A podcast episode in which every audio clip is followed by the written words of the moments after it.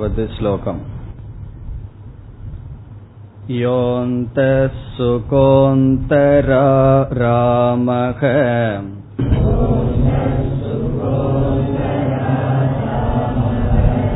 ततान्तर्ज्योतिरेव यः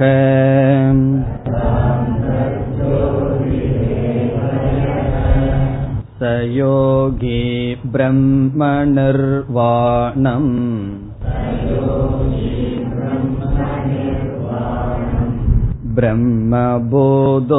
ब्रह्मबोधोऽधिगच्छति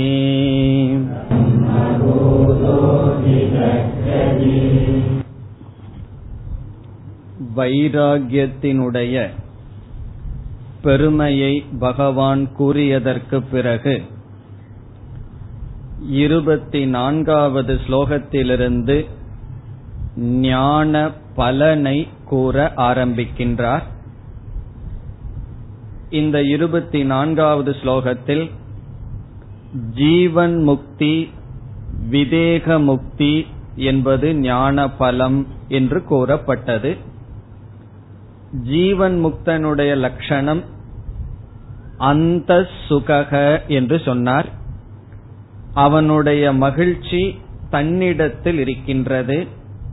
அந்தக ஆராமக என்பதும் அதே கருத்து. அந்தர்ஜோதிகி என்றார். வெளி விஷயங்களிலிருந்து அவன் திரும்பி இருக்கின்றான். சக யோகி அப்படிப்பட்ட யோகியானவன் பிரம்மபூதக. என்றால் பிரம்மஸ்வரூபமாக இருந்து கொண்டு அதை நாம் பார்த்தோம். மன நிறைவுடன் பூர்ணமாக அவன் இருந்து கொண்டு பிரம்ம நிர்வாணம் அதிகச்சதி. இங்கு பிரம்ம நிர்வாணம் என்றால் பிரம்மத்தை அடைகின்றான். பிராரப்தம் முடியும் பொழுது அவன் பிரம்மத்தை அடைகின்றான் என்று வைராகியத்தினுடைய பெருமைக்கு பிறகு மோக்ஷம் என்ற பலனை அல்லது ஞானத்தினுடைய பலனை இதில் கூறினார். இனி நாம் இருபத்தி ஐந்தாவது ஸ்லோகத்திற்கு செல்லலாம் லபந்தே பிரம்மநிர்வாணம்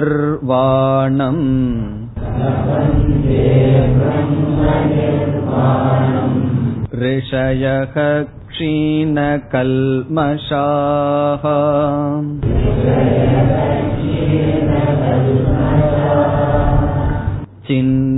चिन्नद्वैता यथात्मानः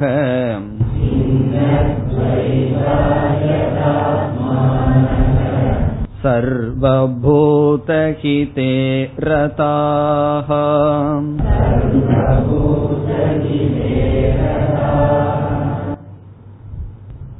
இந்த ஸ்லோகத்தில் பகவான் ஞான பலனை தான் கூறுகின்றார் ஆனால் மிக அழகாக அல்லது தெளிவாக எந்தெந்த படியின் வழியாக இப்படிப்பட்ட பலனை ஒருவன் அடைந்தான் அல்லது அடைகின்றான் என்று சொல்கின்றார். முழு வேதாந்தத்தை இங்கு பகவான் சுருக்கமாக ஆரம்பத்திலிருந்து கடைசி வரை ஒரு சாதகன் செல்ல வேண்டிய படிகளை பகவான் இங்கு காட்டுகின்றார். சில ஸ்லோகங்களில் சில படிகள் இருக்கும். சில ஸ்லோகங்களில் ஆரம்பத்திலிருந்து கடைசி வரை செல்ல வேண்டிய படிகள் சொல்லப்பட்டிருக்கும். அவ்விதம் இதுவும் ஒரு முக்கியமான ஸ்லோகம். முழு வேதாந்தமே இந்த ஒரு ஸ்லோகத்தில் பகவான் அடக்குகின்றார். இப்ப இந்த ஸ்லோகத்தினுடைய சாரம் என்ன? எந்தெந்த சாதனைகளை முறையாக ஒருவன் கடந்து இப்படிப்பட்ட மோட்சத்தை அடைகின்றான். சாதகன் கடக்க வேண்டிய சாதனைகள் எவைகள்? நம்ம இங்கிருந்து டெல்லி போறோம்னு சொன்னா எவ்வளவு ஸ்டேஷனை கடந்து போகணுங்கிறது நமக்கு தெரிந்திருக்கும். இவ்வளவு தூரம் வந்திருக்கோம் இனி அடுத்த ஸ்டேஷன் அடுத்த ஸ்டேஷன் கடைசியில நம்ம லட்சியத்தை அடைவது போல மோக்ஷங்கிற லட்சியத்திற்கு எவைகளையெல்லாம் நாம் கடந்து செல்ல வேண்டும்? அந்த படியை அழகாக பகவான் காட்டுகின்றார். இப்பொழுது இந்த ஸ்லோகத்தில் முதல் படியாக முதல் வரியில் கடைசி சொல்லை எடுத்துக் கொள்கின்றோம். க்ஷீண கல்மஷாகா என்பது முதல் படி. பகவான் வரிசையாக சொல்லவில்லை. நாம் அதை முறைப்படுத்திக் கொள்கின்றோம். முதல் சொல் க்ஷீண கல்மஷாகா க்ஷீணம் என்றால் நாசமடைந்த நீங்கிய. கல்மஷம் என்றால் பாபங்கள். சேர்ந்து பார்த்தால் பாபங்களை முதலில் நீக்கியவர்கள் ஆகிறார்கள். இது சாதகனை குறிக்கின்ற சொல். இந்த சாதகர்கள் எப்படி இருக்கிறார்கள்? பாபங்களை முதலில் நீக்குகிறார்கள். இங்கு பாபம் என்றால் ராகத்வேஷம் அல்லது விருப்பு வெறுப்பு. விருப்பு வெறுப்பு தான் நம்முடைய பாபத்திற்கு காரணம். நாம் பாபத்தையோ புண்ணியத்தையோ சம்பாதிக்கணும்னா அதற்கு என்ன காரணம்? விருப்பு வெறுப்புகள். அப்படி மனதில் உள்ள விருப்பு வெறுப்புகள் அதனுடைய விளைவான சில பாபங்கள் சில சமயங்களில் சில பாபங்கள் நம்முடைய முன்னேற்றத்திற்கு தடையாக இருக்கும். அப்படி நம்முடைய வாழ்க்கையினுடைய முன்னேற்றத்திற்கு தடையாக இருக்கின்ற பாபங்களையெல்லாம் முதலில் நீக்குகிறார்கள். அதனாலதான் எந்த ஒரு மகானுடைய வாழ்க்கையில பார்த்தாலும் ஆரம்பத்தில் கடுமையான தவம் செய்திருப்பார்கள். யாத்திரை போறதோ நடந்து போறதோ அல்லது உணவு சரியா சாப்பிடாமல் இருத்தல். இப்படி விதவிதமான தபங்கள் பெரிய பெரிய மகான்கள் செய்திருப்பார்கள். அப்படி செய்ததனால் தான் மகான்களாக மாறினார்கள். அந்த தவ எதற்காக என்றால் க்ஷீண கல்மஷாகா பாபத்தை நீக்குவதற்காக. தபம்னு சொன்னா என்னன்னா துயரம். வேண்டுமென்றே துயரத்தை எடுத்துக் கொள்வார்கள் நமக்கு துயரம் வர வர நம்முடைய பாபங்கள் நீங்குகின்றன. அதனால ஞானிகளினுடைய கோணத்துல இந்த உலகத்தை அவர்கள் சந்திக்கிறதும் அஜானிகள் சந்திக்கிறதும் முழுமையா வேறுபட்டு இருக்கு. துயரம் வர வர ஞானிகள் எப்படி எடுத்துக்கொள்வார்கள்? என்னுடைய பாபத்தை போக்குவதற்கு பகவான் கொடுக்கின்ற உபாயம் என்று. அப்படி பகவான் துயரம் கொடுக்கலினா இவர்கள் என்ன செய்வார்கள்? துயரத்தை எடுத்துக் கொள்வார்கள் இப்ப சாப்பாட குறைவா சாப்பிட்டா அல்லது வாய்க்கு ருசியா சாப்பிட்டு இருந்தோம் அப்படின்னா புத்தி வந்து ஒழுங்கா வேலை செய்யாதுன்னு வச்சுக்கோமே. அப்ப பகவான் வந்து அவருக்கு நல்ல சூழ்நிலை கொடுத்தாலும் என்ன செய்வார்கள்? விரதம்னு ஆரம்பித்து விடுவார்கள். இந்த விரதம் அந்த விரதம் சொல்லி. வீடு பூரா உணவுப் பொருள்களா நிறைஞ்சிருக்கும்.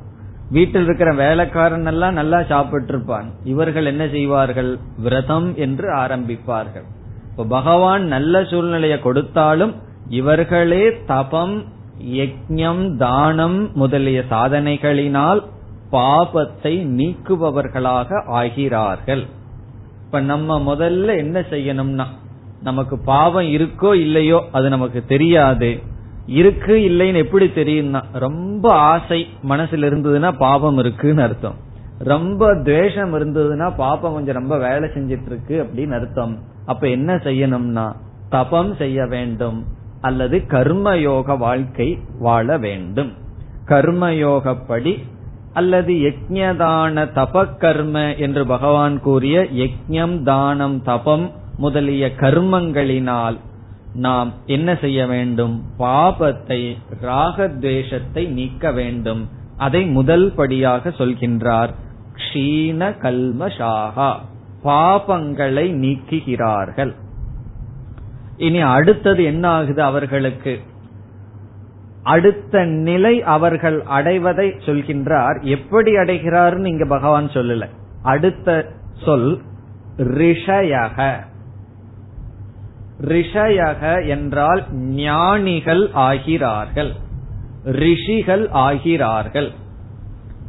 பாபத்தை நீக்கிய ரிஷிகள். ரிஷயகங்கிற சொல் எங்க இருக்கின்றது க்ஷீண கல்மஷாகங்கிறதுக்கு முன்னாடி இருக்கின்றது. அது இரண்டாவது ஸ்டேஜ் முதல் படியில பாப்பம் போகுது. பாபம் போனாவே நம்ம என்ன ஆயிடுறோம்? ரிஷிகள் ஆகி விடுகின்றோம். தாடி ரொம்ப நீளமா இருந்தா தான் ரிஷின்னு அர்த்தம் கிடையாது. மனசுல பாபம் நீங்கினால் நாம் ரிஷிகள். இந்த இடத்துல ரிஷின்னு சொன்னா சூக்மமான தத்துவத்தை பார்க்கின்ற சக்தியை உடையவர்கள். சூக்ம தத்துவ தரிசினக சூக்மமான தத்துவத்தை பார்க்கின்ற சக்தியை அடைகிறார்கள். மேலோட்டமா பார்த்தா ஒரு ஞானம் கிடைக்கும். ஆனா ஆழ்ந்து கொஞ்சம் சூக்மமா பார்த்தா அதனுடைய உண்மை வேறா இருக்கும். இந்த உலகத்தை மேலோட்டமா பார்த்தா எப்படி இருக்கு? அசையாம நிக்கிற மாதிரி இருக்கு. கொஞ்சம் சிந்திச்சு சூக்மமா பார்க்கும்போது என்ன தெரிகின்றது? இது அசைந்து கொண்டிருக்கின்றது. உரண்டையா இருக்குங்கிற ஞானம் வருகின்றது. அப்படி இந்த உலகத்தை பார்த்தோம்னு சொன்னா எது சுகத்தை கொடுக்கும்? மேலோட்டமா பார்த்தா பொய் சொன்னா லஞ்சம் வாங்கினா சுகம் கிடைக்கும்னு சொல்லுது. ஆனா கொஞ்சம் சிந்திச்சு பார்த்தால் தர்மந்தான் சத்தியந்தா சுகத்தை கொடுக்கும் புண்ணியந்தா சுகத்தை கொடுக்கும்ங்கிற உண்மை மறைந்திருக்கின்றது. இந்த உலகத்துல என்னைக்குமே உண்மையானது மறைக்கப்பட்டிருக்கின்றது. அந்த மறைந்து இருக்கின்ற உண்மையை பார்க்கின்ற சக்தி தான் ரிஷிகள் ரிஷிகள்னா என்னன்னா நம்ம கண்ணுக்கு நேரடியாக தெரியாமல் ஆனால் உண்மையாக இருக்கின்ற மறைந்த தத்துவங்களை பார்ப்பவர்கள். அந்த நிலையை ஒருவன் அடைகின்றான். எப்பொழுது மனதில் இருக்கின்ற பாபங்கள் நீங்கியவுடன் அதாவது உண்மையை பற்றிய ஞானம் அவர்களுக்கு வருகின்றது. எது சத்தியம் என்கின்ற ஞானத்தை அவர்கள் அடைகிறார்கள். ரிஷயக. எப்படி அடைகிறார்கள் சொன்னா இந்த உண்மையை போதிக்கின்ற வேதம் வேதாந்தம் என்ற சாஸ்திரத்தை படித்து அதன் மூலியமாக அடைகிறார்கள். அல்லது சிரவணம் என்ற சாதனையில் ரிஷிகள் ஆகிறார்கள் சும்மா கண்ண மூடியே உட்கார்ந்துட்டு இருந்த ரிஷிகளாக முடியாது. இந்த ஞானத்தை கொடுக்கின்ற துவாரத்தை அவர்கள் அடைய வேண்டும். அது சாஸ்திரம். இங்கு ரிஷின்னு சொன்னா சூக்மமான தத்துவம் என்னன்னா ஆத்ம தத்துவம். ஆத்ம தத்துவத்தை அவர்கள் அறிகிறார்கள். என்ன தத்துவம்? ஆத்மா என்பது ஒன்று சத்தியம். இந்த பிரபஞ்சம் அனாத்மா மித்யா என்ற ஞானத்தை அடைகிறார்கள். அல்லது சத்திய மித்யா எது உண்மை எது பொய் என்கின்ற ஞானத்தை அடைகிறார்கள். இது இரண்டாவது படி. இப்ப முதல் படியில எதை என்ன நிலை ஏற்படுகிறது? பாபங்கள் நீக்கப்படுகிறது. பாபம் போக போக அவர்களுடைய மனம் சக்தியை அடைகிறது சூக்மமான தத்துவத்தை தெரிந்து கொள்ள ஆகவே ரிஷிகள் ஆகிறார்கள் இனி மூன்றாவது படி இரண்டாவது வரியில் இருக்கின்றது. லபந்தே பிரம்ம நிர்வாணம்ங்கிறது கடைசியில பார்ப்போம். இப்ப முதல் எடுத்துக்கொள்ள வேண்டியது க்ஷீண கல்மஷாகா. இரண்டாவது ரிஷிகள். மூன்றாவது படி சின்னத்வைதாகா. இங்கு சின்னம் என்றால் நீக்கப்பட்ட துவைதாகா என்றால் சம்சயாகா சந்தேகங்கள். மூன்றாவது படி சந்தேகத்தை நீக்கியவர்கள் ஆகிறார்கள். சின்ன துவைதாகா என்றால் சின்ன சம்சயாகா. தமிழ்ல சின்ன அப்படின்னு ஒரு அர்த்தம் என்ன? சின்ன சிறியதுன்னு அர்த்தம். இவர்களுக்கெல்லாம் சிறிய சந்தேகம் இருக்குன்னு அர்த்தம் அல்ல சமஸ்கிருதத்துல சின்னம் என்றால் வெட்டப்பட்ட நீக்கப்பட்ட. சில சமயம் நம்ம சொல்லுவோம் சின்ன பின்னமாயிடுதுன்னு சொல்லி. அந்த அர்த்தம் தான் நீங்கிய என்று பொருள். இப்ப சின்ன துவைதாகா என்றால் அவர்கள் புரிந்து கொண்ட உண்மையில் சந்தேகம் கிடையாது. இதுவும் ஒரு முக்கியமான நிலை. சில சமயங்கள்ல நமக்கு உண்மை தெரியாம துயரப்படுவோம் அறியாமையினால. சில சமயம் உண்மை தெரிஞ்சிடும் ஆனா நிச்சயமா தெரியாது. சந்தேகமா தெரிஞ்சிட்டு இருக்கும் அந்த ஞானமும் நமக்கு பயன்படாது. அஜானமும் பயன்படாது சந்தேகத்துடன் கூடிய ஞானமும் நமக்கு பயன்படாது. இப்ப நம்ம வந்து ஒரு ட்ரெயின்ல ஏறி எங்கேயோ போகணும். எந்த நேரத்துல அந்த ட்ரெயின் புறப்படுகிறதுங்கிற ஞானம் நமக்கு இல்லை. அப்ப அந்த அஜானத்தை வச்சுட்டு நம்ம வந்து புறப்பட முடியாது. ஏன்னா எந்த நேரத்துல ட்ரெயின் போகுதுன்னு தெரியல. ஒரு பிறகு தெரிஞ்சிட்டோம் எட்டு மணிக்குன்னு சொல்லி. வேறொருவர் வந்து சொல்லிட்டார் இல்ல அது ஏழு மணிக்குன்னு சொல்றார். அப்ப நமக்கு என்ன வந்துடும் சந்தேகம் வந்து விட்டது. இப்ப இந்த சந்தேக ஞானத்தோட நம்ம ஸ்டேஷனுக்கு புறப்பட முடியுமான்னா முடியாது. அறிவு இல்லைனாலும் ஒன்னும் செய்ய முடியாது. அறிவு இருந்து அது சந்தேகத்துக்குட்பட்டாலும் அது பயனில்லை. இப்ப ஆத்ம அனாத்ம அஜானம் முதல்ல இருக்கு. இரண்டாவது இருக்கு ஆனா சந்தேகமாக இருக்கின்றது. அந்த சந்தேகத்தை நீக்கியவர்கள் சின்ன துவைதாக. இந்த சந்தேக சந்தேகத்தை எப்ப நீக்க முடியும்னா ஞானம் வர்றதுக்கு முன்னாடி நீக்க முடியுமோனா ஞானம் வந்ததற்கு அப்புறம்தான் சந்தேகத்தை நாம் நீக்க முடியும். இப்ப சில பேர் சில கிளாஸ் எடுத்ததுக்கு அப்புறம் சந்தேகம் இருந்தா கேளுங்கன்னு சொன்னா ரெண்டு பேர் கேட்க மாட்டார்கள் சந்தேகத்தை. யார்? சரியா புரிஞ்சிட்டவங்க கேட்க மாட்டார்கள். ஒண்ணுமே புரியல நிச்சுக்குவோமே அவர்கள் சந்தேகம் கேட்பார்களா? கேட்க மாட்டார்கள். அதனால நமக்கு தெரியாது. ஒருத்தர் சந்தேகம் கேட்காம இருந்தா என்ன ஸ்டேஜில் இருந்து கேட்காம இருக்கார் அப்படின்னு நமக்கு தெரியாது. இது ரெண்டாவது ஸ்டேஜ் கேட்டிருக்கார் ஆனா சந்தேகம் இருக்கின்றது. அதுவும் இல்லாம பல சமயங்கள்ல இந்த வேதாந்தம் உபனிஷத் கீதைன்னு படிக்க வந்துட்டா முன்னெல்லாம் எத்தனையோ கேள்விகள் சந்தேகம் வந்திருக்கே வந்திருக்காரு. இப்ப படிக்க படிக்க எதோ புதிய புதிய சந்தேகங்கள் வந்துட்டே இருக்கும். இப்ப மனசுல ஒரு அமைதியே இருக்காது. எதுனாலினா சாஸ்திரம் படிக்க ஆரம்பிச்சதுனால. காரணம் என்ன? புதிய புதிய சந்தேகம் கற்பனை பண்ணாத சந்தேகங்கள் எல்லாம் நமக்கு வந்துடும் ஏன்னா முன்ன வந்து ஆகாமி கர்ம சஞ்சித கர்ம அல்லது ஜீவன் முக்தி விதேக முக்தி இந்த வார்த்தைகள் எல்லாம் காதலியே விழுகல. இப்ப புதிய புதிய வார்த்தைகள் புதிய புதிய அறிவெல்லாம் வந்திருக்கு. அதுல சந்தேகம் இருந்துட்டே இருக்கும். இவர்கள் என்ன செய்து கொண்டார்களாம்? அனைத்து சந்தேகத்தையும் நீக்கியவர்களாக இருக்கிறார்கள். இது எதனால் செய்யப்படும் சொன்னா மனநம் என்ற சாதனையினால் செய்யப்படுகின்ற சாதனையினுடைய பலன். மனநம் செஞ்சோம்னா சந்தேகமெல்லாம் நீங்கும். மீண்டும் மீண்டும் சிரவணம் செய்தல் மீண்டும் மீண்டும் சிந்தித்தல். இது மூன்றாவது படி. இனி நான்காவது படி என்னவென்றால் ஞானத்தை நாம் அடைந்ததற்கு பிறகும் கூட சந்தேகமில்லாமல் ஞானத்தை அடைந்ததற்கு பிறகும் கூட நம்முடைய பழக்க தோஷத்தினால் விபரீத பாவனையினால் மீண்டும் மீண்டும் அந்த சம்சாரத்துக்கு அல்லது அனாத்மாவில் புத்தி சென்றுவிடும். ஞானத்தை அடைஞ்சிருப்போம். சந்தேகமில்லாமல் இருக்கும்.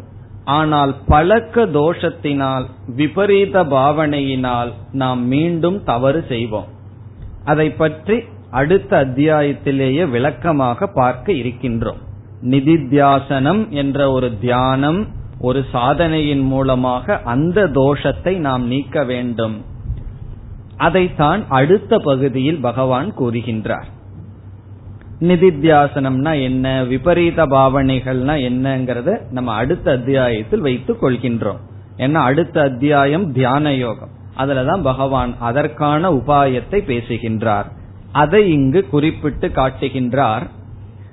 ஞானத்தை அடைந்து ஆத்ம ஞானத்தை அடைந்து சந்தேகத்தை எல்லாம் நீக்கியதற்கு பிறகு அந்த ஞானத்தில் நிலை பெற வேண்டும் என்றால் என்ன சாதனை செய்ய வேண்டும் ஒருவன் எப்படி இருக்க வேண்டும் என்று குறிப்பிடுகின்றார் அடுத்த இரண்டு சொற்களில். இப்ப அடுத்த இரண்டு சொற்களில் என்ன சாதனை செய்து எப்படி ஆகிவிட்டான்? அடுத்த சொல் யதாத்மானக. யதாத்மானக என்றால் யதக என்றால் கட்டுப்படுத்திய முறைப்படுத்திய வசப்படுத்திய. யதக என்றால் வென்றுவிட்ட முறைப்படுத்திய அல்லது கட்டுப்படுத்திய. ஆத்மா என்றால் உடல் மனம். இந்திரியங்கள். இந்திரியங்கள் உடல் மனம் இவைகளெல்லாம் இவனுடைய கட்டுக்குள் வந்திருக்கின்றது.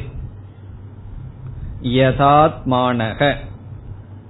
இப்ப இவனுடைய மனசு வந்து எதை நினைன்னு சொல்லுதோ அதைத்தான் நினைக்கும். இதை நினைக்காதேன்னா அது நினைக்காது. இவனுடைய புத்தி எதை சிந்திக்கணும்னு சொன்னதோ அதைத்தான் சிந்திக்கும்.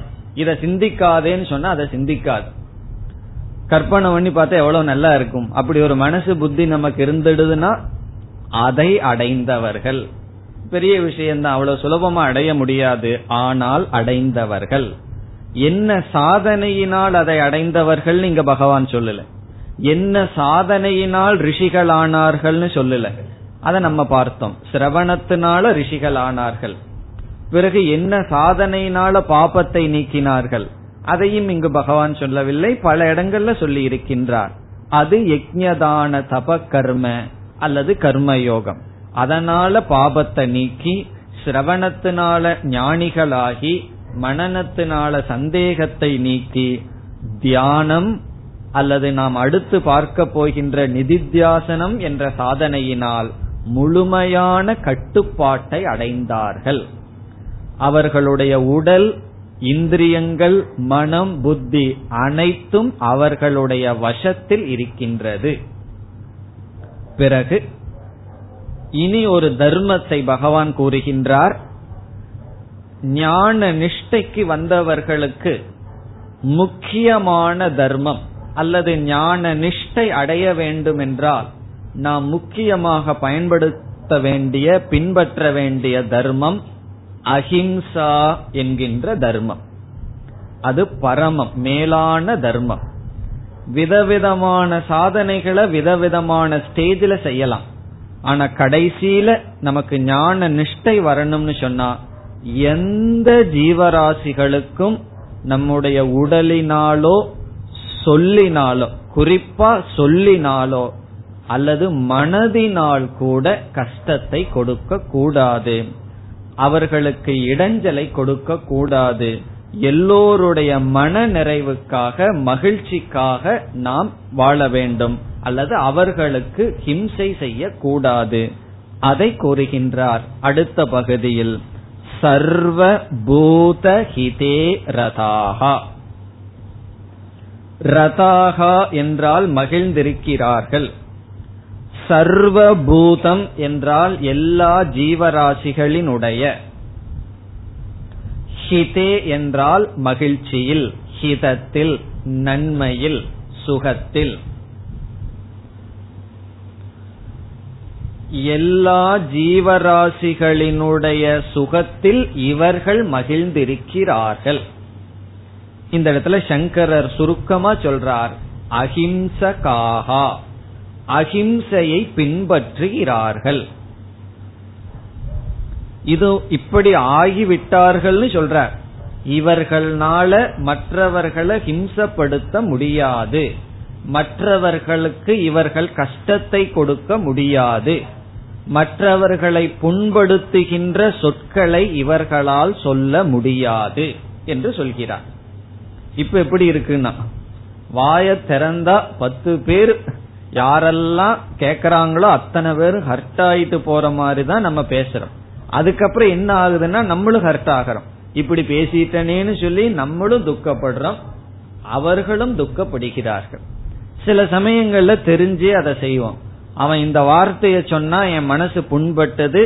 அதனால நானும் இந்த வார்த்தையை சொல்லி அந்த மனசை புண்படுத்துவேன். கொஞ்சம் சிந்திச்ச என்ன செய்யணும்? அவன்தான் தெரியாம அந்த வார்த்தையை சொல்லி இந்த உலகத்துல வாழ்ற ஒரு ஜீவராசியான என்னுடைய மனசை துன்புறுத்திட்டான். நானும் ஏன் இனியொரு ஜீவராசியினுடைய மனசை துக்கப்படுத்தணும்? அப்படி சிந்திக்க அவனுக்கு தெரிவதில்லை. நீயா நானா? என்று ஒரு ஒரு ரிவாஞ்சுன்னு சொல்வோம் அல்லவா பழி செய்கின்ற மனப்பான்மை இருக்கும். அதெல்லாம் இவனுக்கு இல்லைன்னு பகவான் சொல்றார். இப்ப இனி ஒருத்தன் நமக்கு கஷ்டத்தை கொடுத்தா எல்லாம் திருப்பி நம்மிடமே கேட்பார்கள். இப்ப சில பேர் வந்து எனக்கு அவன் இந்த மாதிரி கஷ்டத்தை கொடுக்கறான்னு நம்மிடம் கூறுவார்கள். எதுக்குன்னா அட்வைஸ் கேட்கறதுக்கு சில பேர் சொல்லுவார்கள். நம்ம திருப்பி பரவாயில்ல அவன் தான் பேசிட்டு போன விட்டுருந்தா நம்ம இடமே அவங்களுக்கு கோபம் வந்துடும் அவன் தான் இப்படி சொல்றான்னு சொல்ற நீங்க மீண்டும் இப்படி சொல்கிறீர்களேன்னு. இப்ப நம்ம மீதே அவர்களுக்கு கோபம் வந்துடும் ஏன்னா சில பேர் நம்ம கிட்ட வந்து மற்றவர்கள் நம்ம கஷ்டப்படுறாங்கன்னு சொல்றது எதற்குன்னு சொன்னா அவங்களுக்கு ஏற்கனவே திருப்பி கஷ்டப்படுத்தணும்னு ஆசை இருக்கு. ஆனா கொஞ்சம் கஷ்டமா இருக்கு.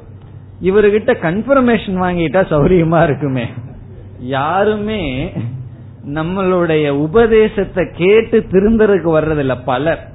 கன்ஃபர்மேஷனுக்கு வருகிறார்கள். நம்மளும் ஆமா திருப்பி நீ நீ ரெண்டு வார்த்தையை விடுன்னு சொல்லிட்டா அவ்வா திருப்தி. அப்போ ரொம்ப எந்த கான்ஃபிளிக்ட் இல்லாம திருப்பி பேசுறதுக்காக வருவார்கள் அவர்களுடைய கொள்கைக்கு எதிராக சொல்லிட்டா இவர் சரியில்லை வேற ஆளுகிட்ட போயிடலாம்.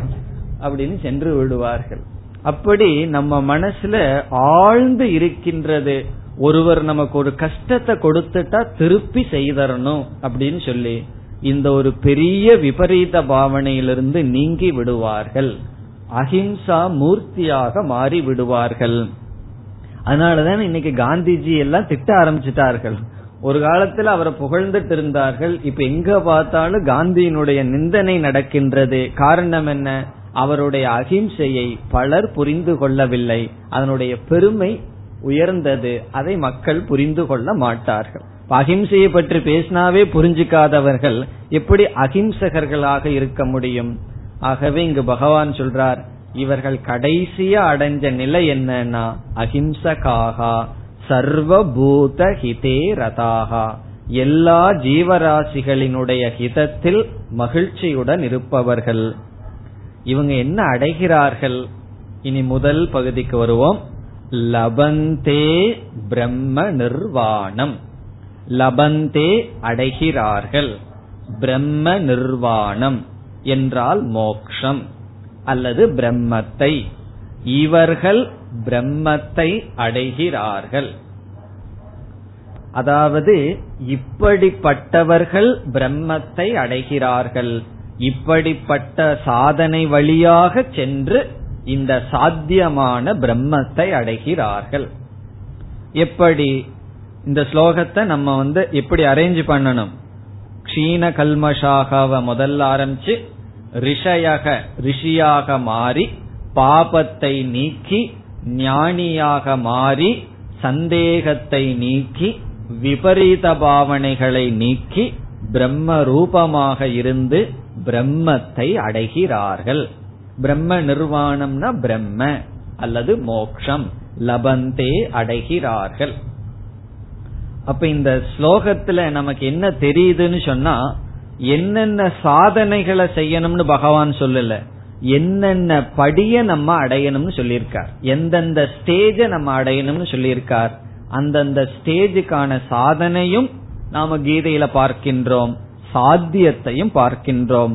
முதல்ல பாபத்தை நீக்கி நம்ம மனதுல வந்து ரொம்ப வெறுப்புகள் விருப்புகள் எல்லாம் இருந்தா தபம் செய்து பாபத்தை நீக்கி பிறகு சாஸ்திரத்தை முறையா கேட்டு ஞானத்தை அடைஞ்சு சந்தேகத்தை நீக்கி பிறகு தியானம்ங்கிற சாதனையின் மூலமாக இங்கு சொன்ன அகிம்சா அல்லது இந்திரிய மன ஒழுக்கம் இவைகளை அடைந்து மன நிறைவுடன் பிராரப்தத்தை கழித்து அதுதான் முக்கியம். எவ்வளவு காலம் வாழ்றமோ அவ்வளவு காலம் மன நிறைவுடன் வாழ்ந்து பிரம்மத்தை அடைகிறார்கள். இனி அடுத்த ஸ்லோகம்.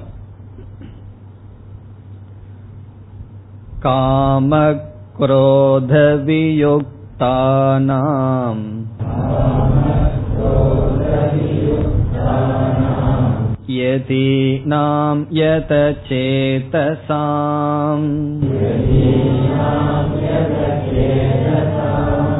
अभितो ब्रह्मनिर्वाणम्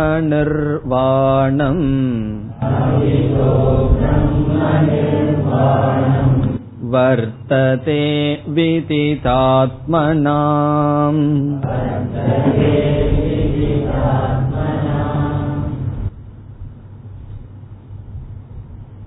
மீண்டும் பகவான் அதே கருத்தான மோக்ஷத்தை அடைகிறார்கள் என்ற ஞான பலனை இந்த ஸ்லோகத்தில் கூறுகின்றார்.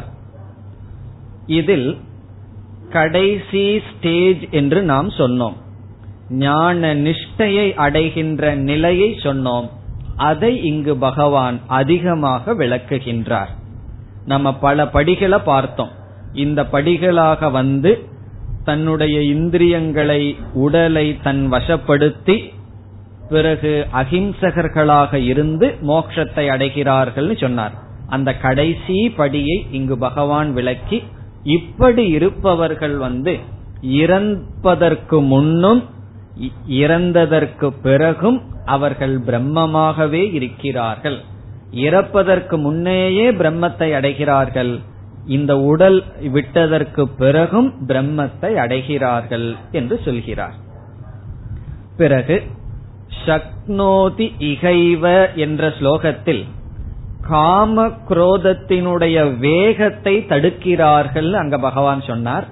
இந்த இடத்துல என்ன சொல்றார்? காம குரோதத்தையே அவர்கள் நீக்கி விடுகிறார்கள். முன்ன வந்து காம குரோதத்தினுடைய வேகம் இருக்கும். இப்போ ஒருவர் மீது கோபம் வந்துட்டா கோவப்படக்கூடாது கோவப்படக்கூடாதுங்கிற பயிற்சியில என்ன ஆகும்னா கோபம் வரும் அது வெளியே வெடிக்காம உள்ளேயே அது முணுமுணுன்னு போயிரும். சில இந்த பட்டாசுல அப்படியே புஷ்ஷுன்னு போயிரும் இல்லையா? அது போல வெளியே வந்துடும் ஆனா உள்ள கொஞ்சம் எரிஞ்சிட்டு இருக்கும் அதை பார்த்தா தெரியாது. நல்ல முகத்தை பார்த்தா தான் தெரியும். ஆனா உள்ள எரிஞ்சிட்டு இருக்கும் வெளியே வந்து வெடிக்காது. அதத்தான் முன்ன சொன்னார் பகவான். இப்ப வைராகியம்ங்கிற ஸ்டேஜ்ல காமக்ரோதத்தினுடைய வெளிப்பாட்டை தடுக்கிறார்கள். இங்க என்னன்னா அந்த முணுமுணுப்பு இருக்காதுன்னு சொல்றார். அது கோபமே உற்பத்தி ஆகாதுன்னு சொல்றார். இப்ப நமக்கு கோபம் உற்பத்தியாகி அதை வெளியே விடுறது அப்படின்னு ஒரு ஸ்டேஜ் கோபம் மனசுல உற்பத்தி ஆகும் அதை அடக்கி வைக்க காம குரோத வியுக்தானாம். காமம் குரோதம் இதிலிருந்து விடுபட்டவர்கள். இந்த கடைசி ஸ்டேஜில் இருக்கிற ஞானிய சொல்ற இந்த நிதித்தியாசனம் எல்லாம் செய்து ஞான நிஷ்டை அடைந்தவனை பற்றி பகவான் இங்கு பேசுகிறார். காம குரோத வியுக்தானாம். வியுக்தகன ஃப்ரீபுரம் விடுபட்டவன். காம குரோதத்திலிருந்து விடுபட்டவர்கள் காம குரோதத்திலிருந்தே விடுபட்டவர்கள் பிறகு எதீனாம். எதிங்கிற வார்த்தை எதற்கு சொல்றாருன்னா அவ்வளவு சுலபமா அவர்கள் செய்யலையாம். மிக முயற்சியுடன் அதை செய்தவர்கள். இப்ப எதீனாம்னா முயற்சியை உடையவர்கள். எதின்னு சொன்னா சன்னியாசின்னு ஒரு அர்த்தம். இனி ஒரு அர்த்தம் முயற்சி செய்பவர்கள். சும்மா சோம்பேறித்தனமா உட்கார்ந்துட்டு இருந்தா காமக்ரோதம் எல்லாம் போகாது. முயற்சியுடன் காமக்ரோதங்களை விருப்பு வெறுப்புகளை நீக்கியவர்கள் எதிகளாக இருப்பவர்கள். பிறகு எத சேதசாம் சேதசாம் என்றால் மனதை நன்கு கட்டுப்படுத்தியவர்கள். சேதகன மனம் புத்தி இவைகளையெல்லாம் ஒழுங்குபடுத்தியவர்கள். கட்டுப்படுத்தியவர்கள்னு சொன்னா மனதை செயல்படுத்தாமல் இருப்பவர்கள் அர்த்தமல்ல முறைப்படுத்தியவர்கள். இனி இரண்டாவது வரியில கடைசி சொல்லுக்கு வருவோம். விதிதாத்மனாம். விதிதாத்மனாம் கடைசி சொல். இதனுடைய பொருள் ஞானிகள். ஞானத்தை அடைந்தவர்கள். இப்ப விதிதாத்மனாம். அங்க ரிஷி ரிஷயகன்னு சொன்னாரே அந்த கருத்து தான் ஞானத்தை அடைந்தவர்கள் காம குரோதங்களை எல்லாம் முழுமையாக நீக்கியவர்கள் முயற்சியுடன் இருக்கின்ற எதிகள் மனதை அமைதிப்படுத்தியவர்கள் அவர்களுக்கு என்ன இருக்கு அப்படின்னு சொல்றார். என்ன இருக்கின்றதாம்? பிரம்ம நிர்வாணம் வர்த்ததே. பிரம்ம நிர்வாணம்னா மோக்ஷம். வர்த்ததேன அவர்களுக்கு இருக்கின்றது. அவர்களிடம் என்ன சொத்து இருக்கின்றது? எதை அவர்கள் அடைந்தார்கள்? மோக்ஷத்தை மன நிறைவை அடைகிறார்கள் அவர்களிடம் இருக்குன்னு சொல்ற ஞானிகளிடம் என்ன சொத்து இருக்குன்னா இதுதான் அவர்களிடம் இருக்கின்றது. எப்பொழுது இருக்கின்றது? இரண்டாவது வரியில் முதல் சொல் அபிதக. அபிதக என்றால் இறப்பதற்கு முன்னும் இறந்ததற்கு பின்னும் அவர்களிடம் மோக்ஷம் இருக்கின்றது. அபிதகனா போத் சைடு அர்த்தம். இரண்டு பக்கமும். இங்க என்ன இரண்டு பக்கம்? இறப்பதற்கு முன் ஒரு பக்கம் இறந்ததற்கு பின் இரண்டாவது நிலை. இரண்டு நிலையிலும் அவர்களுக்கு மோக்ஷம் இருக்கின்றது. இந்த கடைசி மூணு ஸ்லோகங்கள் என்ன பண்ணிருக்கார் கடைசி மூணுனா இதுவரைக்கும் இப்ப நம்ம பார்த்த மூன்று ஸ்லோகங்களில் இந்த ஞானத்தினுடைய பலனை சொல்லி ஐந்தாவது அத்தியாயத்தில் எதை பகவான் முடிக்க வேண்டுமோ அதை முடித்து விட்டார். இந்த இருபத்தி ஆறாவது ஸ்லோகத்துடன் ஐந்தாவது அத்தியாயத்தினுடைய கருத்து முடிவடைகின்றது. இனி இந்த அத்தியாயத்தில் கடைசி மூன்று ஸ்லோகங்கள் அடுத்த இருபத்தி ஏழு இருபத்தி எட்டு இருபத்தி ஒன்பது இந்த மூன்று ஸ்லோகங்கள் ஆறாவது அத்தியாயத்திற்கு முகவுரை. அடுத்த தியான யோகத்துக்கு பகவான் இங்கு முகவுரையாக சில கருத்துக்களை சொல்கின்றார். சென்ற ஸ்லோகத்துடன் இருபத்தி ஆறாவது ஸ்லோகத்துடன் ஐந்தாவது அத்தியாயம் முடிவடைகிறது. அதுல பகவான் என்ன சொல்லணும்னு நினைக்கிறாரோ அதை சொல்லி முடிச்சிட்டார். இனி அர்ஜுனன் ஒரு கேள்வியும் கேட்கல. இப்படி சொன்ன அர்ஜுன பேசாம பார்த்துட்டு இருக்கான். அதுல இருந்து பகவான் என்ன புரிஞ்சிட்டார்னா நீங்க சொல்ற இந்த காம குரோதத்தை விட்டு மனசை கட்டுப்படுத்துறதுங்கிறது அவ்வளவு சுலபமா? இந்திரியம் மனம் இவைகளையெல்லாம் கட்டுப்படுத்தி மனசை அமைதிப்படுத்துறது பெரிய விஷயமாச்சு. அதுக்கான சாதனை தியானம் அல்லது நிதித்தியாசனம்ங்கிற சாதனைய நான் தெரிஞ்சுக்கணும் என்று அர்ஜுனன் விரும்புகின்றான். அத பகவான் உணர்ந்து அவரே தியான யோகம் தியானம் என்ற சாதனையை ஆறாவது அத்தியாயத்தில் ஆரம்பிக்கின்றார். அதற்காக இங்கு மூன்று ஸ்லோகங்களில் சில முகவுரையை கொடுக்கின்றார். இது எதற்குன்னு சொன்னா இந்த மூணு ஸ்லோகத்தை படிச்சோம்னா நமக்கு ஒரு விருப்பம் வருமா? அடுத்த அத்தியாயத்தை கேட்கறதுக்கு. இல்லைன்னா நான் அஞ்சாவது அத்தியாயத்திலேயே திருப்தி அடைஞ்சிட்டேன். அடுத்த கிளாஸ் வர வேண்டான்ட்டு நிறுத்திடுவோமா? அதனால சின்மயானந்தர் சொல்லுவார் அப்பிடைசர் அப்படின்னு ஒன்னு இருக்கு. அதாவது சில பேர் ரொம்ப வசதியா இருக்கிறவங்க கண்டதெல்லாம் சாப்பிட்டு சாப்பிட்டு பசிக்கவே பசிக்காது. எப்ப பார்த்தாலும் பஜ்ஜி வடை சாப்பிட்டு இருந்தா எங்க ஒழுங்கா பசிக்கும். அதனால அவங்க சாப்பிடுறதுக்கு முன்னாடி இந்த லெமன் ஜூஸ் ஏதாவது கொடுக்கணும். கொடுத்து என்னன்னா கஷ்டப்பட்டு அவங்களுக்கு பசிய உருவாக்கணும். ஏழை வந்து பசிக்கு கஷ்டப்பட்டு இருக்கான் சாப்பாட்டுக்கு. பணக்காரன் பசி எடுக்கிறதுக்கு கஷ்டப்பட்டு இருக்கான். அதுக்காக என்னன்னு சொன்னா சில பானம் இருக்கும். சூப்போ அல்லது ஃபைவ் ஸ்டார் ஹோட்டல்ல போனா முதல்ல கொஞ்சம் பசி வரட்டும்னு கொடுப்பான். சாதாரண ஏழைகளுக்கு பரிமாறுற ஹோட்டல்ல போனா அதுல ஏதோ சோடாப்பு ஏதோ போட்டு சாப்பாட்டுல பசி அது சீக்கிரம் அடக்கிருமா. ஆனா பெரிய ஹோட்டலுக்கு போனா சாப்பிடவே அவன் ரொம்ப ஆர்டர் பண்ணி சாப்பிட்டா தானே ஏதாவது அவங்களுக்கு கிடைக்கும்.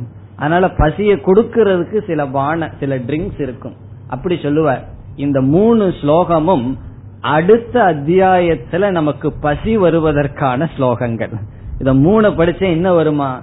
இந்த ஆறாவது அத்தியாயத்தை முழுமையா கவனமா கேட்கணும். ஏன்னா பகவான் ஒரு தியானத்தை பத்தி சொல்றார். இந்த தியானம் மெடிடேஷன் மிஸ்டிக் வேடா இருக்கு. சரியா புரிஞ்சிட்டதை விட சரியா புரியாதது ரொம்ப இருக்கு. அதனால பகவான் வந்து முகவுரையா தியானம் செய்யும் பொழுது சில நிபந்தனைகள் பிறகு சில பலன் அதையெல்லாம் பகவான் சொல்றார். அதனால நம்ம என்ன செய்ய போறோம்? இந்த மூன்று ஸ்லோகங்களுக்கு அதிக விளக்கத்தை இங்கு நாம் பார்க்க போவதில்லை. என்னுடைய பொழிப்புரையை மட்டும் பார்த்துட்டு போயிருவோம். அடுத்த அத்தியாயத்தில் நாம் தியானத்தை பற்றி விளக்கமாக பார்க்க இருக்கின்றோம். ஆகவே இந்த மூன்று ஸ்லோகங்கள் என்ன பகவான் சொல்கிறார் என்றால் தியானம்ங்கிற சாதனையை சொல்ல போறார். அந்த தியானத்தில் இருக்கின்ற சில அங்கங்களை இங்கு பகவான் குறிப்பிடுகிறார். அதுதான் இந்த மூன்று ஸ்லோகத்தின் சாரம். இப்பொழுது இருபத்தி ஏழாவது ஸ்லோகம் ஸ்பர்ஷான் கிருத்வா பகிர்பாஹ்யான்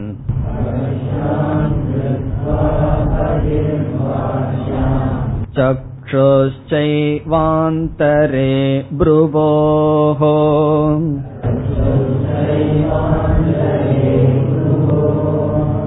प्राणापानौ समौ कृत्वा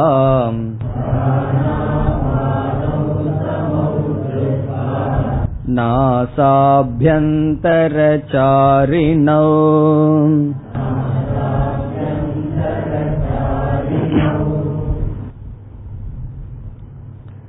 இந்த ஸ்லோகத்தில் தியானம் என்ற சாதனை செய்யும் பொழுது கடைபிடிக்க வேண்டிய மூன்று நிபந்தனையை பகவான் அறிமுகப்படுத்துகிறார்.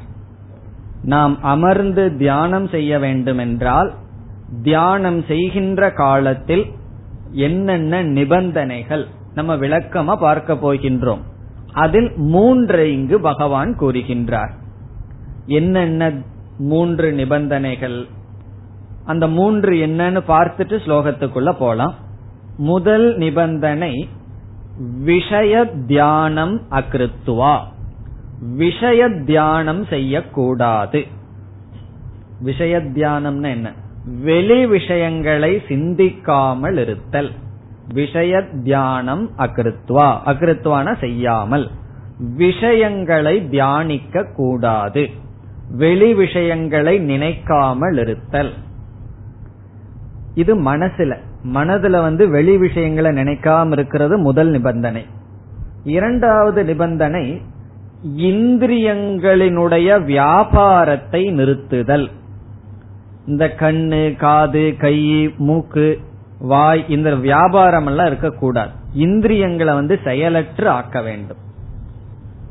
இந்திரியங்கள் வந்து அந்த நேரத்துல வியாபாரம் பண்ண கூடாது வியாபாரம்னா செயல். ஒரு சிக்லெட் போட்டுட்டு தியானம் பண்றனே அப்படின்னு சொல்லக்கூடாது. அந்த வாய் அப்படியே மென்னுட்டு இருந்தா தியானம் பண்றதுக்கு நல்லா இருக்குமே அதெல்லாம் சொல்லக்கூடாது. இப்ப எந்த ஆக்டிவிட்டிஸ் இருக்கக்கூடாது. பிறகு மூன்றாவது பிராணனை சமமாக வைத்திருக்க வேண்டும். அதுதான் இந்த ஸ்லோகத்தினுடைய சாரம். பிராணனை சமப்படுத்தி இந்திரியங்கள் இடத்தில் எந்த செயலும் இல்லாமல் மனதை வெளி விஷயத்துல சிந்திக்காம பாதுகாக்க வேண்டும். இது தியானத்துக்கான நிபந்தனைகள். நம்ம வந்து ஒரு பெரிய லிஸ்டே பார்க்க போறோம். தியானம் பண்ணும்போது என்னென்ன நிபந்தனைகள் இருக்கு? அது பகவானே சொல்ல போற. அதுல இங்க வந்து பகவான் நம்ம சொன்னது போல தியானத்துல ஆர்வம் வரட்டுங்கிறதுக்காக இதை இங்கு கோடிட்டு காட்டுகிறார். இனி ஸ்லோகத்திற்குள் சென்றால் ஸ்பர்ஷான் கிருத்வா பகிர் பாஹ்யான் ஸ்பர்ஷான் என்றால் விஷயங்களை வெளி பொருள்களை அப்படின்னு அர்த்தம். ஸ்பர்ஷான் அப்படின்னா விஷயான் வெளி விஷயங்களை விஷயங்களை அர்த்தம்.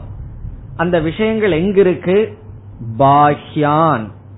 பாஹ்யான்ங்கிற வார்த்தை எங்க இருக்கு ஸ்பர்ஷான் கிருத்வா பகிர் பாஹ்யான் அந்த பாஹ்யான்கிற சொல்ல எடுத்து ஸ்பர்ஷான்கிறதுக்கு முன்னாடி போட்டுக்கணும். பாஹ்யான் ஸ்பர்ஷான். வெளியிருக்கின்ற விஷயங்களை என்ன செய்யணுங்கிறார் பகவான்?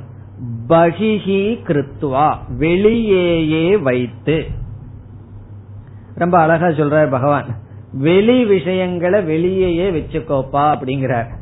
வெளி விஷயங்களை எல்லாம் உனக்குள்ள வச்சுக்காத அப்படின்னு பகவான் சொல்றார். பாஹ்யான் விஷய ஸ்பர்ஷான் வெளியிருக்கின்ற விஷயங்களை பகிஹி வெளியே கிருத்துவான வைத்து. இந்த இடத்துல கிருத்துவான வைத்து. வெளி விஷயங்களை வெளியே வைத்துக்கொள். இப்ப வந்து ஆபீஸ் விஷயத்த போய் வீட்டுல பேசின என்ன சொல்லுவார்கள்? உங்க ஆபீஸ் விஷயத்த ஆபீஸ்ல வச்சுக்கோ வீட்டுல வச்சுக்காதுன்னு சொல்லுவார்கள் அல்ல அதே போல நீங்க ஆபீஸ்ல போய் வீட்டு விஷயத்த பேசினா என்ன சொல்லுவார்கள்? வீட்டு விஷயத்த வீட்டுல வச்சுக்கோ இங்க வச்சுக்காதுன்னு சொல்லுவார்கள். அப்படி இப்ப ஆபீஸ் விஷயத்த வீட்டுல பேசினோம்னா பேசுறதே வீட்டுல இருக்கிறவங்களுக்கு பிடிக்காது. இவர் அந்த சம்ஸ்காரத்துல வந்துட்டு அதையவே இங்கேயும் பேசிட்டு இருந்தா கொஞ்சம் வீட்டுல இருக்கிற ஆளா இருக்கணும் இல்லையா? ஆபீசராவே இருக்க கூடாது அல்லவா அது போல அந்தந்த விஷயத்த அங்கங்க வைக்கணும்னு அர்த்தம். வெளி விஷயத்த வெளியே வைன்னு என்ன அர்த்தம்னா கண்ணை மூடிட்டு வெளி விஷயங்களை எல்லாம் நினைத்து கொண்டு இருக்க வேண்டாம் என்பது பொருள். அதுதான் விஷய தியானம் அகிருத்துவான்னு சொன்னோம். விஷயங்களை தியானிக்காமல் இருந்து.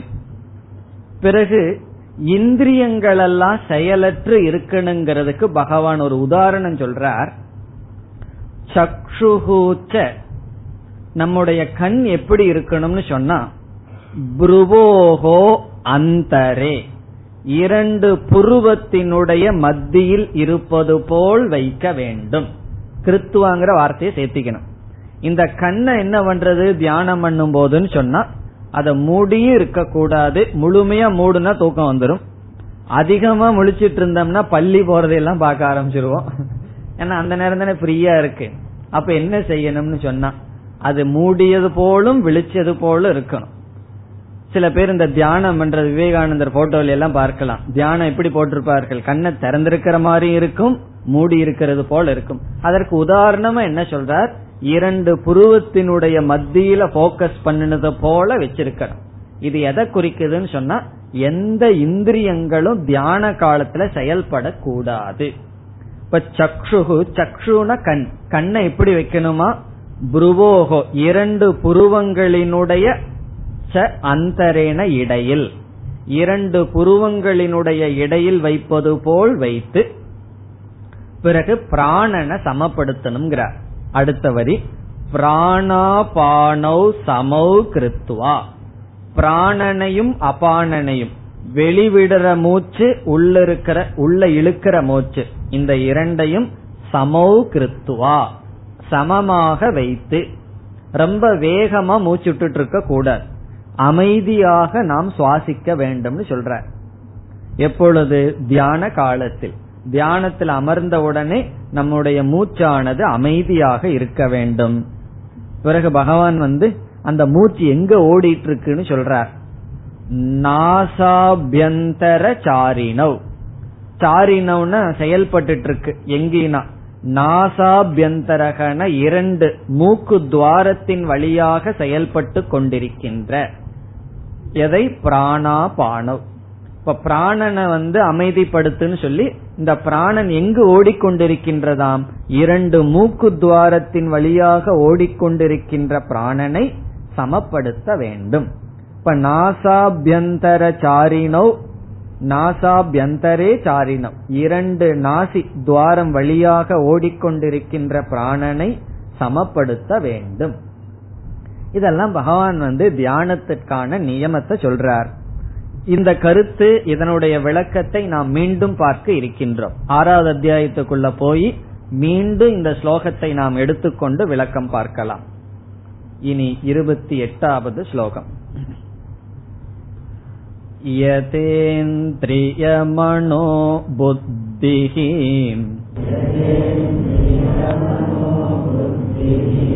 मुनिर्मोक्षपरायणः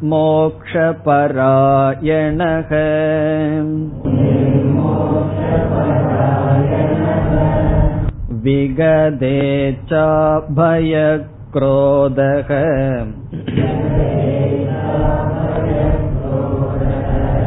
यः सता मुक्त एव सः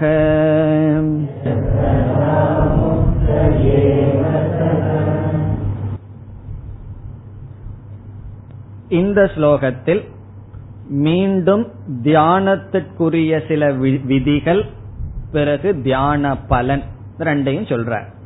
தியானம் பண்ணும்போது சில ஆட்டிடியூட் பாவனைகளை பகவான் சொல்றார். எப்படி இருக்க வேண்டுமாம்? யத இந்திரிய மனோபுத்திகி யதம் என்றால் கட்டுப்படுத்தப்பட்ட அமைதி ஆக்கப்பட்ட இந்திரிய மனோபுத்திகி இந்திரியம் மனம் புத்தி இவைகளையெல்லாம் ஓரளவு கட்டுப்படுத்தி இருக்க வேண்டும். இந்திரியங்கள் மனம் புத்தி இவைகளையெல்லாம் நம்முடைய வசத்தில் வைத்து. பிறகு நம்ம தியானம் எதற்காக பண்ணணும்? பாவனை என்ன ஆட்டிடியூட் என்னன்னு சொன்னா முனிகி மோக்ஷ பராயணக இங்க முனிகி அப்படிங்கிறது தியானம் செய்பவன் சாதகன். தியானம் செய்கின்ற முனிவன் மோக்ஷ பராயணக மோக்ஷத்தை லட்சியமாக கொண்டு வேற எதையாவது லட்சியமா கொண்டு தியானத்தில் அமரக்கூடாது. மோக்ஷத்திற்காக தியானம் செய்ய வேண்டும். மோக்ஷ பராயணகன மோக்ஷத்தை லட்சியமாக கொண்டவனாக இந்த முனிவன் இந்திரியங்கள் மனம் புத்தியை வசப்படுத்தி முனிவனாக இருந்து கொண்டு இந்த முனிவனுக்கெல்லாம் லட்சணம் பிறகு பார்க்கலாம். மோக்ஷத்தை லட்சியமாக கொண்டு இரண்டாவது வரியில் விகத இச்சா பய குரோதக. இந்த உணர்வுகள் எல்லாம் இருக்கக்கூடாதுங்கிறார். இச்சா அந்த தியான காலத்திலேயாவது ஆசைகளை எல்லாம் பின்னாடி வச்சுக்கோ தியானம் முடிச்சதுக்கு தியானத்தை முடிச்சிட்டு ஆசைப்படலாம். இப்ப எனக்கு ஒரு ஆசை இல்லைன்னு வச்சு இச்சா பயம். சில பேர்த்துக்கு கண்ணை மூடுனா பயம் வந்துடும் அப்படி பயம் எல்லாம் இல்லாமல் என்ன சொல்ல போறார்? ஏகாக்கியா இருந்து தியானம் பண்ணணும்னு சொல்ல போறார். இப்ப தனிமையில் உட்கார்ந்தா பயம் வந்துருமே. அந்த பயம் எல்லாம் நீக்கி குரோதக. தியானத்துல யாராவது கோவத்தில் உட்கார்ந்துட்டு இருக்க கூடாது. யாருகிட்டயாவது கோவிச்சுட்டு வந்து தியானம் பண்ணிட்டோ இல்ல யாராவது கோவப்பட்டுட்டு தியானத்தில் இல்லாமல் குரோதமும் இல்லாமல் பயமும் இல்லாமல் இச்சையும் இல்லாமல் தியானத்தில் அமர வேண்டும். இப்படி யார் முடியுதோ அவர்கள்தான் முக்தர்கள் என்று தியானத்தினுடைய பலனை சொல்றார். எஸ் சதா முக்த ஏவ சக. இப்படி யாருனால முழுமையா இருக்க முடிகின்றதோ? யக சதா. சக முக்தக அல்லது சக சதா முக்தக. அப்படிப்பட்டவன் எப்பொழுதும் முக்தியை அடைந்தவன்? இந்த இடத்துல முக்தினா ஞான நிஷ்டா ஞானத்தினுடைய நிஷ்டையை அடைந்தவன் என்று தியானத்தினுடைய பலனையும் குறிப்பிடுகிறார் இனி கடைசி ஸ்லோகத்தில் தியானத்தினுடைய பலனை சொல்லி இந்த அத்தியாயத்தை முடிக்கின்றார் இருபத்தி ஒன்பதாவது ஸ்லோகம் भोक्तारं यज्ञतपसाम्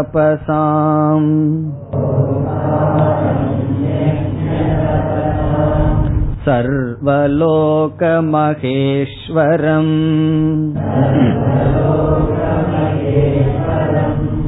सुकृतं सर्वभूतानाम्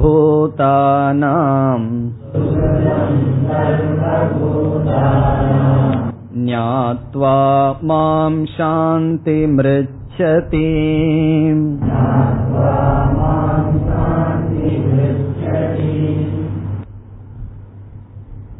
இந்த ஸ்லோகத்தில் தியானத்தினுடைய பலன் வருகின்றது. தியானத்தினுடைய பலனை பகவான் என்ன சொல்கின்றார்? இந்த தியானத்தினால் என்னுடைய சொரூபத்தை முழுமையாக உணர்ந்து மன அமைதியை அடைகிறார்கள். கடைசி சொல்ல பார்த்தால் சாந்திம் ரிச்சதி. ரிச்சதினா அடைகிறார்கள். எதை அடைகிறார்கள்? சாந்திம். சாந்தினா அமைதி. முழு மன அமைதியை அடைகிறார்கள். நம்முடைய வாழ்க்கையில லட்சியமே என்ன? மன நிறைவு தானே மன அமைதி தானே அதை அடைகிறார்கள். அதுதான் பலம். பிறகு இந்த சாந்தி அவர்களால் அடைய முடிவதற்கு என்ன காரணம்னா மீதி அனைத்து சொற்களும் பகவானுக்கு லட்சணம். இப்படி பகவானுடைய சொரூபம். இங்க பகவானே பேசுறதுனால என்னுடைய சொரூபத்தை உணர்ந்து சாந்தியை அடைகிறார்கள். இப்ப பகவான் தன்னுடைய சொரூபத்தை சொல்றார் நான் யார் எப்படிப்பட்டவனாக என்னை அறிகிறார்கள்? போக்தாரம் யஜ்ய தபசாம். ஈஸ்வரனுடைய சொரூபம் என்னன்னா யஜ்யங்களினுடைய தபத்தினுடைய போக்தா. யஜ்யத்தினாலும் தவத்தினாலும் யாரை அடைய விரும்புகின்றோம்? அவரை. இப்ப நாம ஒரு யஜ்யம் பண்றோம் தவம் பண்றோம் அந்த அந்த பலனை அனுபவிக்கிறது யாருன்னா பகவான் தான். எதுக்காக யஜ்யம் பண்றோம் தவம் பண்றோம்னா பகவானை அனுபவிக்க. அதனால பகவான் சொல்றார் நான் யார்னா யஜ்யத்தினுடைய தவத்தினுடைய பலனை அனுபவிப்பவன். என்ன என்னை அடையத்தான் அனைத்து தபங்களும் செய்யப்படுகிறது. இப்ப பகவான் தன்னையே சொல்றார் யஜ்ய தபசாம் போக்தாரம். யஜ்யத்தினுடைய தபசினுடைய பலனை அனுபவிக்கின்ற என்னை பிறகு நான் யாருன்னு பகவான் சொல்றார்? சர்வலோக மகேஸ்வரம். சர்வலோகம். அனைத்து உலகத்திற்கும் மகேஸ்வரம்னா தலைவனாக இருக்கின்ற என்னை. அனைத்து லோகத்துக்கும் ஈஸ்வரனாக இருக்கின்ற என்னை. யஜ்யத்தினுடைய தவத்தினுடைய பலனாக வருகின்ற என்னை பலனை அனுபவிக்கின்ற என்னை அனைத்து உலகத்திற்கும் ஈஸ்வரனாக இருக்கின்ற என்னை.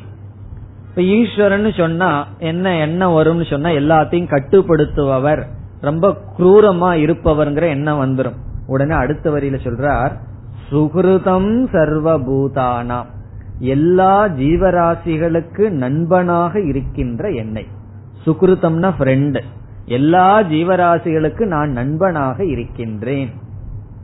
அப்படின்னா என்னன்னா எல்லா ஜீவராசிகளுக்கும் இந்த இடத்துல என்ன சொல்றார் சங்கரர்?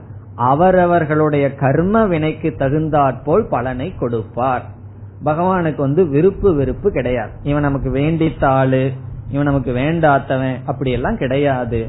எல்லா ஜீவராசிகளிடமும் சமமாக நட்புடன் இருக்கின்ற என்னை மாம் ந என்னை ஞாத்துவா அறிந்து. என்னை அறிந்து. இப்படிப்பட்ட என்னுடைய சொரூபத்தை அறிந்து பிறகு ஞான நிஷ்டையின் பலனான தியானத்தினுடைய பலன் என்ன? ஞான நிஷ்டை ஞானத்தில் நிலை பெறுதல் அதை அடைந்து சாந்திம் ரிச்சதி. சாந்தினா அமைதியை அடைகிறார்கள். இத்துடன் இந்த அத்தியாயம் முடிவடைகின்றது ஓம் தத்சத் इति श्रीमद्भगवद्गीतासु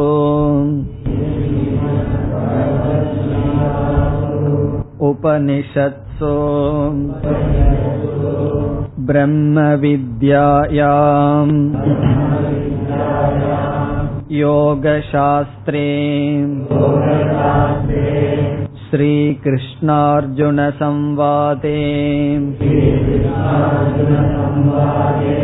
सन्न्यासयोगो नाम पञ्चमोऽध्यायः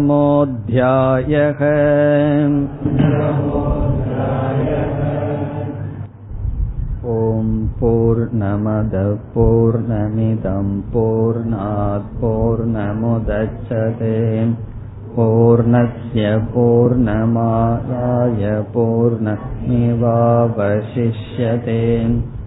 ॐ शान्ति शान्ति शान्तिः